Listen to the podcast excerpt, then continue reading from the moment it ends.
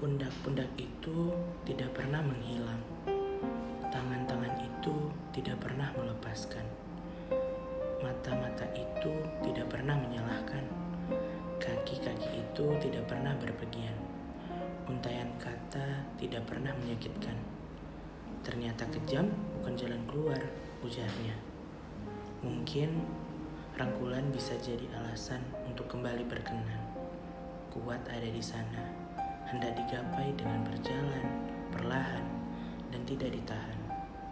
Sabar-sabar yang bertebar menjadi gentar, tapi ia bisa. Ternyata masih bisa. Kalau memang ini bukan waktunya, kutunggu sampai gusar ini tidak lagi menjadi hingar-bingar yang berisik di kepala.